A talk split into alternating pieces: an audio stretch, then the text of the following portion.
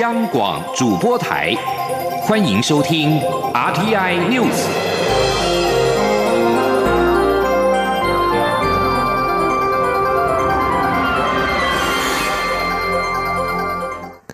各位好，我是主播王，我是主播王玉伟，欢迎收听这节央广主播台提供给您的 RTN News 新闻。首先带您关注，因为 COVID-19 武汉肺炎疫情而滞留在中国武汉的国人，在十号晚间陆续搭乘国籍中华航空以及中国东方航空两架专机返国。虽然原定规划搭载四百七十名国人，但最后只有三百六十一人登机返台，有三十一人遭拒绝登机。回台者在经过检。疫之后被送往检疫所进行隔离。中央流行疫情指挥中心今天上午表示，这批返台国人若是能够顺利度过十四天的隔离期，预计三月二十四号便可离开检疫所。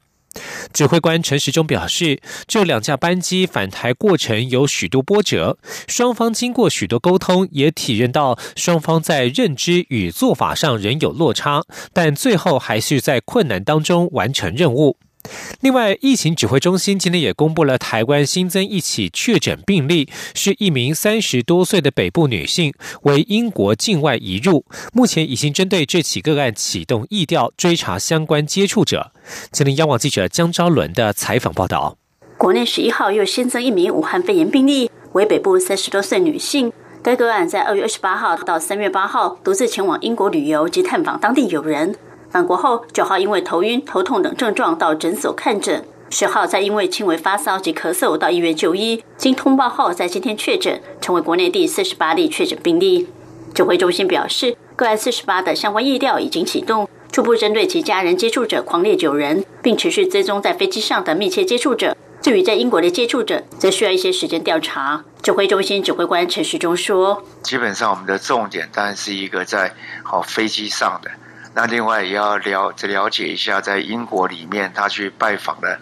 啊什么的人，好，所以在英国这一方面可能速度会稍微慢一点啊，大家知道也是好隔得比较远，没有办法亲自去调查。那回来的时间也还算短，好，三月八号、三月九号、三月十号就到医院去，好，那就确诊，我们就隔离治疗，好，那相关的。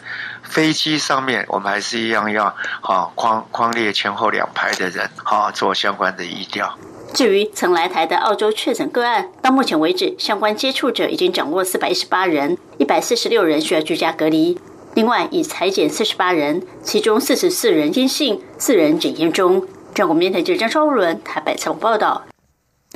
而最近，由于欧洲地区疫情升温，中央流行疫情指挥中心今天也宣布，冰岛、瑞士、挪威、瑞典、比利时、荷兰、丹麦以及奥地利共八国的旅游疫情建议提升至第二级警示。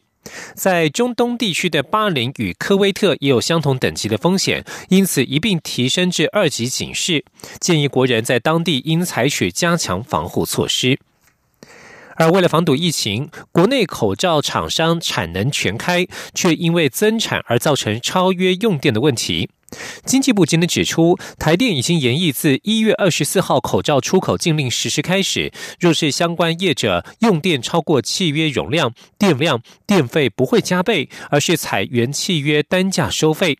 这段电费减免期预计将长达半年。前天记者谢嘉欣的采访报道。政府与民间携手展开武汉肺炎防疫大作战，不仅自一月二十四号开始禁止口罩出口，政府也全面征用口罩，还邀集口罩厂商、原料商共同拉升产能。截至本周，台湾口罩的平均日产量已达到九已达到九百二十万片，单日产能则破千万片。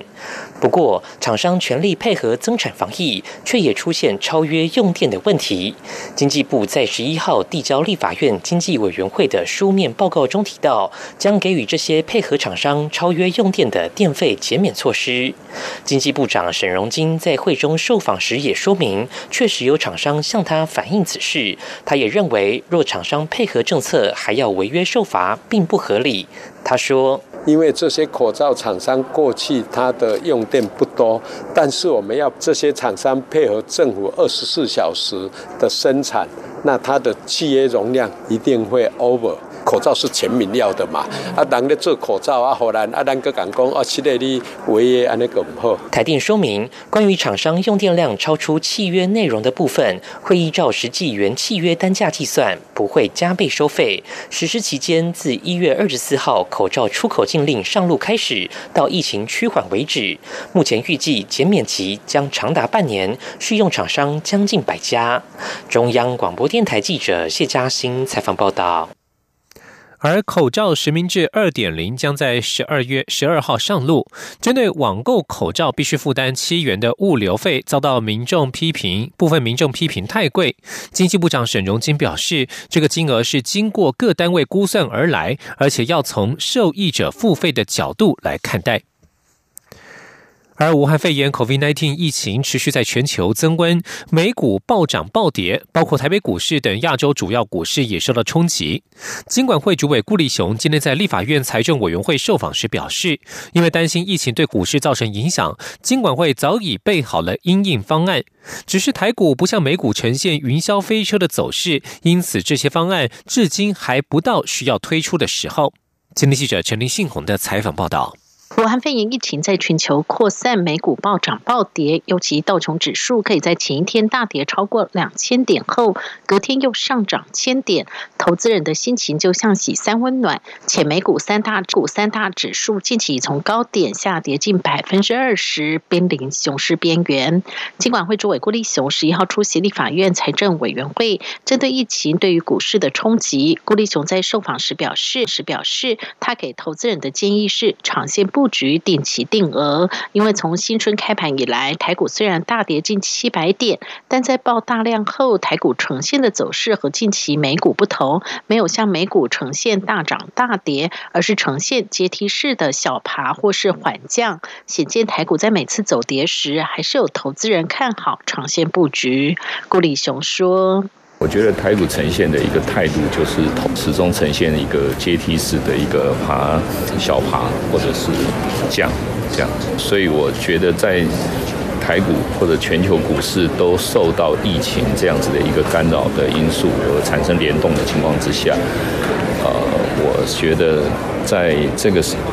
呃台股呈现的状况，就是每次有下跌的时候，还是有逢低承接的买盘。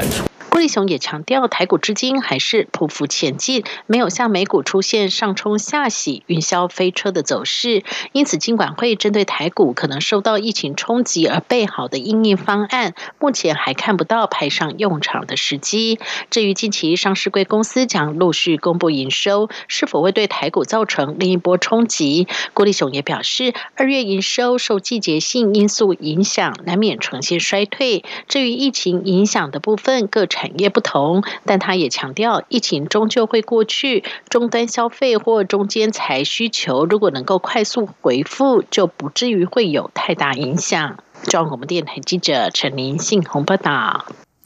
而在美股反弹千点之后，台股今天在平盘以上震荡。现在时间是中午的十二点零八分，目前加权指数上涨了七点四点，来到一万一千零一十点九四点。成交金额为新台币一千一百六十八点六九亿元。现在武汉肺炎疫情蔓延全球，侨务委员会委员长吴欣欣今天在立法院表示，中国最近开始利用疫情宣扬全球华人热爱祖国的情操，鼓励海外华人踊跃捐书。不过，坚定支持中华民国、认同自由民主台湾的侨胞基本上都不为所动，也不会去参加中国的统战活动。今天记者王兆坤的采访报道。侨委会委员长吴欣欣在吴欣欣在立法院外交委员会的报告中指出，中国在我未设置管处的海外地区，借由提供领事保护、同等待遇等方式，鼓励侨台商赴中发展，另透过其合统会、促统会，大肆宣传“一国两制”，反独促统言论。吴欣欣指出，中国近来利用疫情进行统战的现象值得注意，且操作的非常技巧。吴星星说：“他们利用武汉会员在海外宣扬全球华人热爱祖国的情操，激发侨界的情感，那么鼓励这些海外的华人踊跃捐书啊，到中国去。那么这个，我想我们支持我们啊，中华民国啊，认同我们自由民主台湾的侨胞，基本上跟中国方面他们的这一个切割的啊，相当的明确啊，也不会去参加他们的统战活动。关于有些国家出现的排华状况，吴欣欣答询表示，侨委会正在制作识别徽章，清楚标示台湾与中华民国字样，预定制作三千多个，完成后将提供有需要的侨胞使用。至于疫情感染与侨胞动态，吴欣欣答询指出，有十四位侨胞确诊并被隔离，其中美国有十二人，法国一人，日本一人，侨委会会持续关心注意。另一方面，针对最近受到讨论的调高侨胞健保费议题，吴欣欣表示，侨委会尊重主管机关卫福部的立场，侨委会会尽量听取、搜集侨胞意见，让决策单位了解他们的心声。中央广播电台记者王兆坤台北采访报道。继续关心国际疫情动态。截至十号为止，美为止，美国境内至少有二十八人因为武汉肺炎病逝，约九百一十人确诊感染，确诊数字远高于前一天统计的约五百五十例。数字增加与扩大裁剪、诊断工作从联邦下放至各州实验室有关。纽约州长古默十号宣布，将在纽约市近郊画社方圆约一点六公里的封锁区，派驻国民兵协助学校消毒，向居民递送粮食，防止疫情进一步扩散。目前，纽约与纽泽西州都已经宣布进入紧急状态。而在欧洲，英国资深保守党国会议员、卫生次长多里斯在十号确诊感染武汉肺炎。英国已经累计有三百八十二人感染，六人死亡。意大利境内的武汉肺炎死亡数大增一百六十八人，占总死亡人数的百分之三十六，是疫情爆发以来增加最多的一天。另外，确诊数也增加了百分之十，九百七十七例，达到一万一百四十九例。在亚洲方面，韩国首尔西南部一家电话客服中心爆发群聚感染，新增九十起确诊病例，确诊病例引起对都会区出现大规模感染的疑虑。日本在十号新增五十九人确诊感染，创下单日新增确诊人数最多人数最多的纪录。而现在，日本的疫情值得关注。东京奥运组织委员会的执委会成员首度松口表示，如果受到二零一九新型冠状病毒疾病 （COVID-19） 的疫情影响而想而导致奥运无法如期举办，延期一一到两年将会是最实际的选项。东京奥运组委会成员高桥智之在《华尔街日报》十号刊出的访谈内容当中提到，成员在上一次于去年十二月开会时，由于疫情尚未扩散，并没有讨论到疫情对奥运造成的冲击。在三月底的下一次委员会议召开之前，相关工作人员将会研究一下奥运延期可能与其他体育赛事发生冲突的问题。高桥表示，无论是取消奥运，还是举办没有观众的奥运，财务损失都过于庞大。日前，国际奥林匹克委员会理事会已经确认冬奥如期举办的方针，而当时日本并没有延迟或终止举行为前提的商议。继续关注美国民主党的初选。根据美国媒体预测，美国前副总统拜登在十号在六个州举行的民主党总统提名初选当中，在密西西比州与密苏里州大获全胜。包括位于美国南部、拥有众多非裔美国人的密西西比州，以及位于美以及位于美国中部的保守密苏里州选民，都将在大选当中支持拜登，而非其竞争对手联邦参议员桑德斯。法新社报道，拜登在这两周的胜利使他在民主党总统提名初选当中稳定领先桑德斯，但是双方都在等待密西根州和华盛顿州的更大关键胜利，而这两周的投票尚未完全结束。初选战火正炽热，但是随着武汉肺炎疫情在美国持续扩散，拜登与桑德斯十号双双宣布取消晚间的造势活动，而这也是首次有总统初选活动受到疫情影响而取消。以上新闻由王玉伟编辑播报，稍后请继续收听央广午间新闻。我是长庚大学呼吸治疗学系万国华教授。防疫期间，健康民众在通风环境或开放空间，且和他人说话的距离可以保持一公尺以上时，不需要佩戴口罩，也可以考虑选用布口罩。有些市售的布口罩也具有阻挡飞沫的效果。挑选布口罩时，口罩至少要有三层结构，外层材质要致密，中间层是布织布材质，内层要柔软透气。请将医用口罩留给有需要的人。由政府请安心资讯由机关署提供。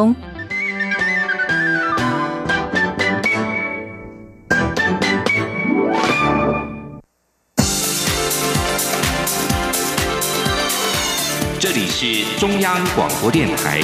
台湾之音，欢迎继续收听新闻。听众朋友您好，我是张顺祥，欢迎您继续收听新闻。第二批武汉返台包机终于在昨天深夜以及今天的凌晨陆续返抵国门。抵台湾的三百六十一名国人都已经入住到检疫所隔离。中央流行疫情指挥中心指挥官陈时中今天坦言，在这次专机处理的过程当中，专业对话太少，在沟通上还有一段很困难的路。请听央广记者肖兆平的报道。相隔一个多月后，第二批自中国武汉返国的两架包机，终于在十号深夜、十一号凌晨陆续抵台，共有三百六十一位国人分别搭乘国籍中华航空以及中国东方航空飞抵桃园机场。中央流行疫情指挥中心指挥官、卫生福利部部长陈时中十一号上午随即举行记者会，说明过程。陈时中表示，虽然过程中出现不少波折，让起航时间不断延后。所幸双方有心，还是能在认知做法有落差的情况下，促成这趟专机任务。而这些返台国人也将会在四十八小时内完成裁剪，并以一人一室原则，全数安置在三处检疫所。陈时中说：“那事实上，那么小的小朋友也没有办法，好就脱离父母来照顾，好所以。”这样的一个家庭，我们就放在这家庭房里面。那其实没有特殊的这样的一个哈，就是特别的需要被照顾整家情况，那当然都是单独的隔离。谈起两岸对于第二批包机的沟通情况，陈时中用这条路还是很困难形容。他解释，中国方面处理专机窗口多以行政官员居多，导致双方在防疫专业上的对话太少。陈时中陈时中。更以机上戴面罩的防疫作为举例，中方认为，既然已经在医院做过采验且呈现阴性，出关前也通过红外线的发烧筛检，登机后只要戴口罩就可以。但我方考量病毒特性以及为求小心谨慎，认为面罩还是不能少。由于双边在认知上有差距，也让沟通出现状况。他说：“好，并不是说检验不准。”好，或检验情况怎么样？只是大家看到病毒的这次的特性，哦，好像在检验上面，哦，常常有一些变化在。那所以我们的认为就是说，那要共同搭一个飞搭一个飞机，那机内的安全很重要。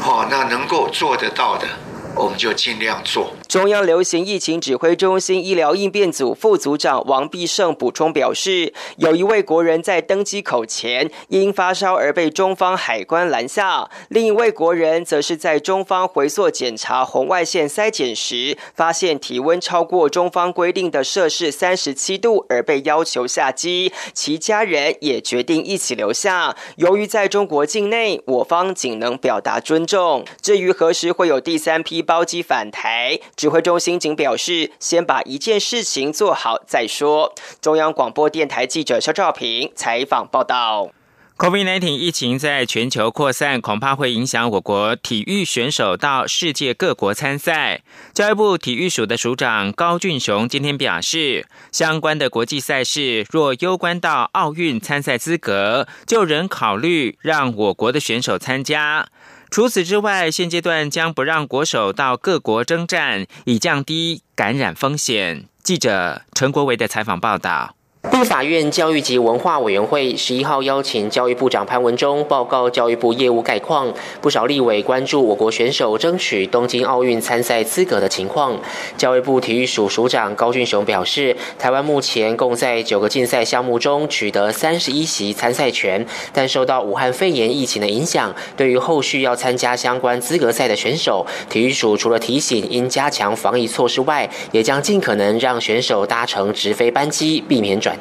只要是还没有拿到奥运资格的选手，哈。那但是他这个又是攸关奥运的资格赛的话，我们会优先考虑。那如果不是奥运资格赛，我们一律就都不参加了。高俊雄说，国训中心从二月起就对进驻的选手和教练进行相关旅游史调查，并做好各项防范措施。他透露，目前只有一名中国籍桌球教练因在农历春节前回国，导致无法再入境台湾。现阶段由国内教练继续培训选手。高俊雄也提到，东京奥运美洲区。棒球资格赛将在三月下旬开打，万一到时候受到疫情影响无法如期比赛，可能影响后续亚洲区六强一资格赛的进行。世界棒垒总会执委会也预计在四月下旬开会，所以最后两张参赛门票能否顺利分配，仍有不少变数。潘文忠则指出，台湾目前还没有学校因师生确诊而停课，只有少数师生在澳洲确诊音乐家来台演出后，日前依中央流行疫情指挥中心的规划。展开居家隔离或自主健康管理。潘文忠说，教育部后续将会同各部会协助学校为第一线防疫人员添加保险，同时也会保障居家隔离或经由包机返台学生各项甄选入学的升学权益。中央广播电台记者陈国伟台北采访报道。促转会的前副主委张天青遭爆料是选战打手，致促转会遭外界质疑东厂。监察院二零一九年认定违反了行政中立，通过弹劾，移送到公务员惩戒委员会。工程会今天宣布判撤职以及停止任用两年。监察院认为，促转委员依法应该超出党派之外，不涉入政治活动，严守行政中立。张天听对媒体释放促转会将制定除垢法的不实讯息，又引导媒体报道除垢法是剑指侯友谊，让社会对促转会产生了质疑，被贴上东厂的标签，造成促转会的业务推动受到了阻碍。此外，行政院长苏贞昌已经表态，将依照促转条例同意促转会任期延长一年。促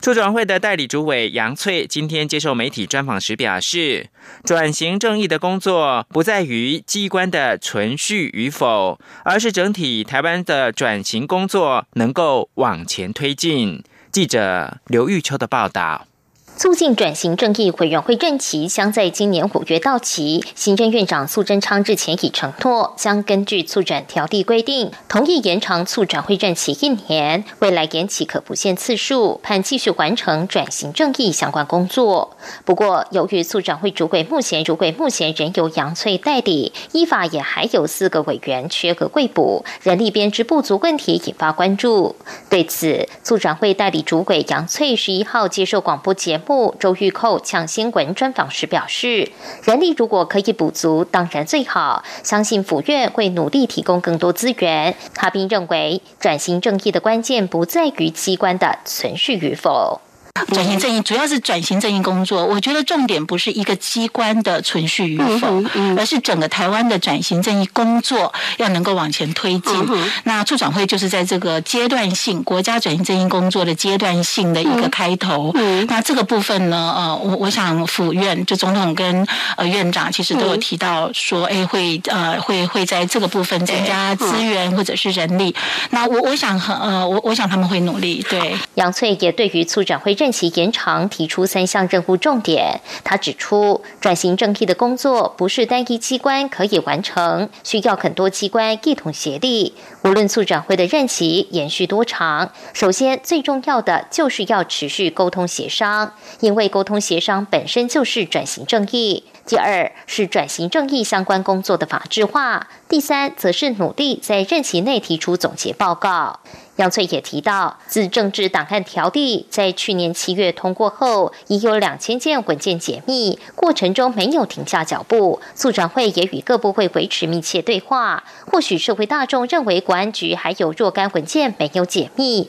但促转会已充分感受到以前的情治单位改变了，这个诚意必须被看见。杨翠也希望大家认知转型正义的工作不能急躁，否则将无法奠定稳健的基础。他并认。为沟通协商对话是档案征集解密过程中第一步，体现了转型正义。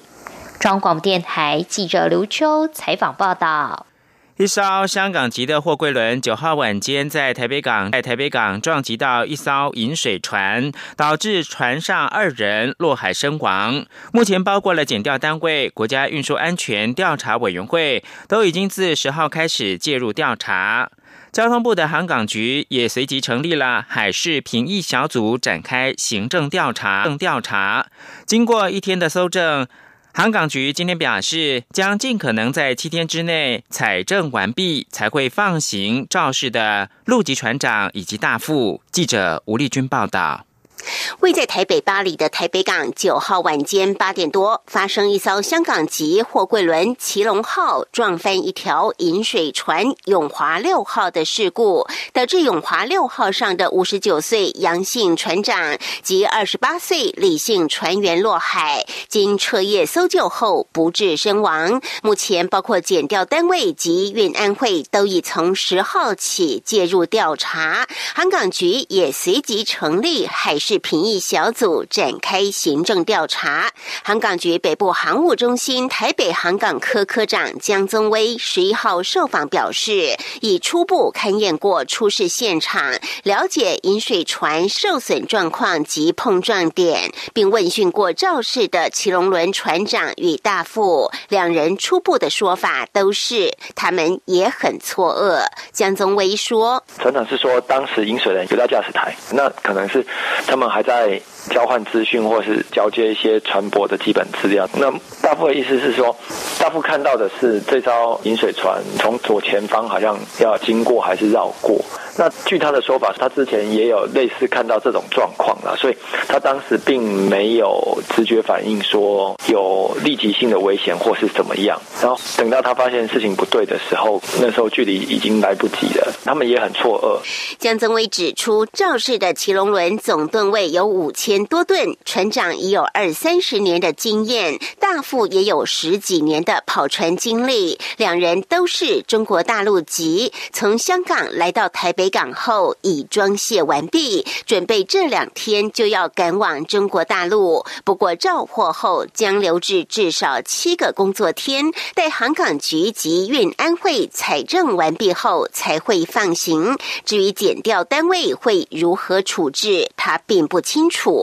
此外，航港局也将于十一号稍晚继续询问当时已在骑龙轮上的饮水人以及其他目击证人，同。时比对两艘船的航机图、航海日志和轮机日志，以及货轮黑盒子 VDR，解读事发当时的通话记录，希望尽快厘清当时的状况。中央广播电台记者吴丽君在台北采访报道。国际新闻。美国股市九号暴跌，创下金融危机爆发以来最大跌幅。不过，由于投资人逢低买进和寄望各国推出正新的政策，避免全球的经济陷入到衰退，美股十号收高。道琼工业指数，工业指数大涨了一千一百六十七点，或百分之四点八九，以两万五千零一十八点作收。标准普尔指数大涨了一百三十五点，或百分之四点九四，收在两千八百八十二点。